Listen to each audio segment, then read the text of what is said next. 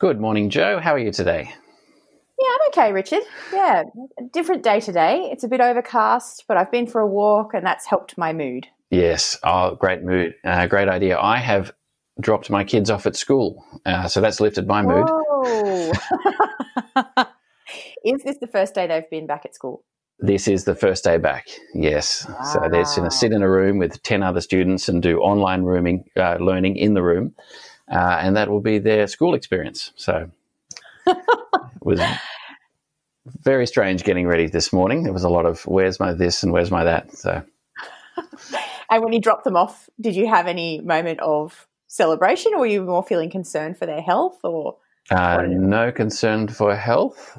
Mild celebration, but no, they've been good. So it's a different sort of day today. Yes, okay. And what have you been observing during this week of isolation? Yeah, well, observing this week some strange habits in myself. I've taken on a hobby, which is very strange, which is an interest in growing native grasses from seed. That's so random. Yeah, I've learned to roll with my hobbies. When the vibe is there, I'll just go for it. So we're in a bit of a nature kind of space in Newcastle, and I've been looking at weeds and thinking, well, why would I not have like native grasses? That would be nice and not allergenic, and good for the environment. And so. Yeah, I didn't. It was too cheap to buy a whole heap of them from the nursery, and I thought, surely I could just grow them from seed. And at a high point or a low point, depending on what you think, my boys were laughing at me as I was scrounging around near the oval around some native grasses, collecting seeds. So you haven't even paid for the seeds. I did buy some from a company in Western Australia. So I'm trying to grow some as well, but it's a strange hobby. Yeah. But I can imagine, though, it will look nice in that front area of your house where you've got quite, like a bush scene vibe going. So it could be a great success. It could be a great success, or they could just decay in the ground. I don't have any experience with this. I'm looking forward to hearing how that goes. Yeah, one of those strange coronavirus hobbies. Yeah, yeah. Okay. What's going on in your world in isolation? Well, I've been enjoying, doing my walking outside so I don't go insane. I've been enjoying watching lots of different people exercise outside. Yeah. And just exercise fashion, which I've enjoyed. Some people are going for the really casual, I'm just wandering around in my thongs, but obviously exercising. Yeah. I occasionally do that. Yeah. Where it's more like a wander than a brisk walk. And then you've got your real, active wear being used as like hardcore active wear with proper joggers, high pace, headphones in. And then there's been the awkward one where you're walking around someone and they're talking on the phone. You don't realise it. You think they're saying hello. You say hello, and then they give you a strange look and say kind of like a passing hello. But by that point, they're already behind you. Oh, and so awkward. Yeah. That happened. Definitely happened. And then I've also felt that strangeness of when you're walking at the moment, you give each other like a 3 meter wide, like there's so much space. It's so much space, and it feels like you look at someone in the eyes and you go to say hello, but they don't say hello because it's a little bit awkward, and you don't want to give each other coronavirus by looking at each other. So right. It's really funny. Yeah. So you haven't quite figured out what the etiquette is in your neighbourhood for greeting. I've just been breaking the etiquette if it is. I'm just been trying to say hello to people, maybe because I believe we're in Newcastle and Newcastle people say hello when you walk down the street. Yes, that's right. What about you guys still walking? I haven't done much walking lately, but the occasional run and so on. And I think I try and either give a wave or a nod or some sort of gesture. But, acknowledgement of the fellow human kind of thing. Yeah, and a bit of that camaraderie during coronavirus. I feel like that's a good thing to encourage. Yeah, I completely agree. Huh. Well, I'm glad we're in the same boat here. That you're walking around, but you're looking at each other. That's kind of something like that is going on. Now, how's Bible reading going? What are you up to in the Bible? Well, currently I'm getting into Hosea, which has been I've really enjoyed it. I have a fond memory of reading Hosea with my MTS trainer Kelly. Shout out to Kel. Who's wow. Yeah, and you never forget the books you read with your MTS trainer. That's right. Yes, and it was I can't remember why we read it, but I just remember reading it with her, and she talked to me about the significance of the unfaithful wife and the marriage theme that runs through the whole book. And I've been at the moment focusing on chapter 1 and 2, and specifically chapter 1, where we've got this real life guy who's instructed by God to go and marry an unfaithful, I think the word is promiscuous and adulterous wife. Yeah. And it's meant to be this image for the land being guilty of unfaithfulness to the Lord, verse 2. And that has given me no end of reflection time, because it's made me realize how – just think through the history of unfaithfulness in the Old Testament, but also in my own heart and the hearts of the people around me, and how unfaithfulness is what we want to do without the new self, like without the Spirit having changed us and Jesus having come and united himself to us. Like, anyway, it's been a good book to get into. What do you think it would have been like for Hosea to be given that command?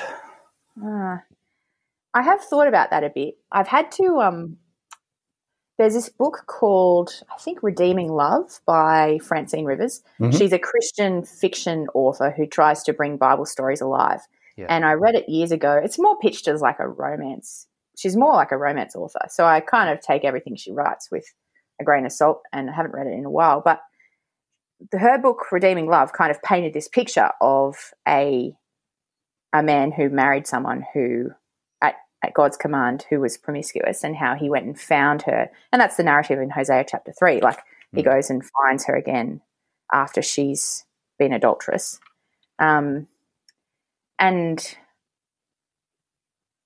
I can't help but picture the experience of the choice to love someone is always the choice to love someone imperfect, but how much more if you're not sure that their commitment to you is what your commitment is to them. Yeah. And that was sort of me thinking about Hosea's human experience, but then thinking about how God knows we are going to be unfaithful, and he still makes that commitment, and the contrast between man and God. That's sort of what I was thinking about Hosea. What do you think? Oh, it's pretty amazing. Yeah. And no, that's like, it would be full on for Hosea. Like, I think the shame and embarrassment of it would be pretty strong. Yeah. And just, and the hardness. I hadn't thought about that. Yeah. No, definitely. Like, even more so, like, in the Middle Eastern culture of that being known as someone whose wife is unfaithful to you. That's very embarrassing in the family gatherings. So, yeah, full on for Hosea. And that illustration does help us understand more the dynamic of God and his people. But, it made me think about the ongoing narrative of how there are children welcomed into the marriage, and each of the children are named with a significant name. And I have questions that I would like to answer about the child being called not loved, and the child being called not my people, etc. What that looks like for the New Testament reader. So that's still a question for me. And it's quoted in do you know where it's quoted? I know it's quoted in the New Testament. But I can't Romans, I think. Romans 9 maybe? Yeah. Is that right? Around there. Anyway. Yeah. It's that, coming into a relationship with God again. Yeah. Change of name. So that's something I want to think more about. Yeah. Oh, that's great. What about you, Richard? Look forward to hearing more there. Yeah. Yeah. My reading at the moment. Yeah. I'm having fun reading a book on history called The Fountain of Public Prosperity: Evangelical Christians in Australian History, 1740 to 1914, by Stuart Piggin and Robert Linder. And this was the 2019 winner of the Australian Christian Book of the Year. And I've always felt a bit embarrassed about how little Christian history I know in Australia. And this looked like the perfect opportunity to get into it. Mm. And I'm having great stuff. I'm about a third of the way through. But a highlight I'll share so far is just getting to know Richard Johnson better. Have you heard of Richard Johnson? The name is familiar, but I also had a kid on my school bus who had that name. So I'm not sure if it's because of Christian history or because of the kid on the school bus. Yeah. There is an independent Christian school in Sydney called Richard Johnson College, but you would have heard of him because he was the first chaplain to the Australian colony on the First Fleet, and he had 13 years here in Australia as chaplain. And amazing guy. You'd love him. Right? He was a Yorkshireman. A farmer, very capable farmer, one of Australia's best farmers in those early years. Wow. Apparently grew 1,000 cucumbers in the first year. That's a lot of year. Cucumbers. Yeah. So a skilled farmer, but actually a fantastic chaplain and an evangelical, very much kind of like us. He was would have been taught by Charles Simeon in Cambridge, a famous evangelical teacher there, and was well known to William Wilberforce, who obviously is famous for the abolition of slavery, known also to John Newton, who wrote Amazing Grace.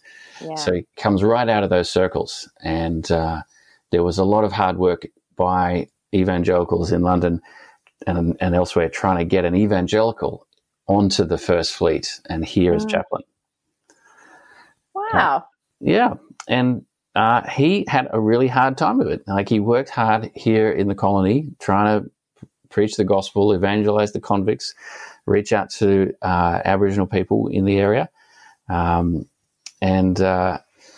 Just the last bit I was reading spoke about the hard time he had under the Rum Rebellion sort of guy, Francis Grose, and he was told by this military commander, he just made life really hard for Johnson. He was only allowed one service on a Sunday, and that was to be at 6 a.m. in the morning, and that could only be 3/4 of an hour.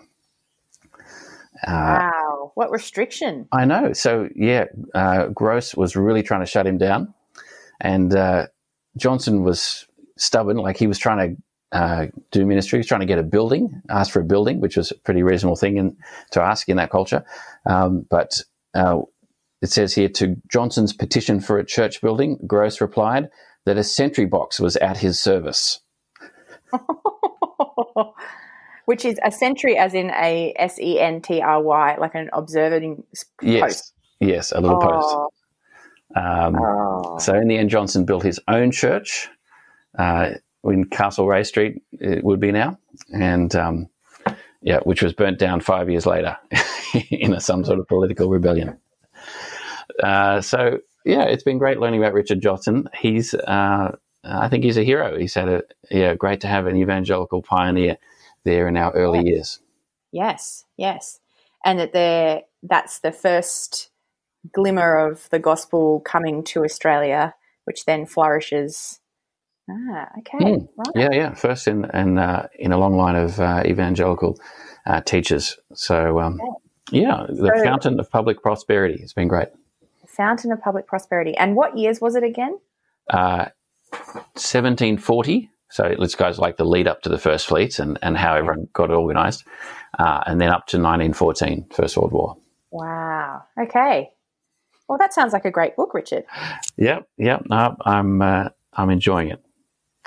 Oh, wonderful. Well, it's been great talking this morning, Jo. Yes. Thanks for sharing that. Enjoy your exercises. Thank you. You too. I hope your native grasses show, some glimmers of not being dead. I don't know how but it certainly teaches you patience. I've been watering a box of dirt and misting a box of dirt for the last 3 weeks. So something better grow. All the best with that. All righty. Well, good to chat to you, Richard. Talk to you next week. Sounds good. See ya. Bye.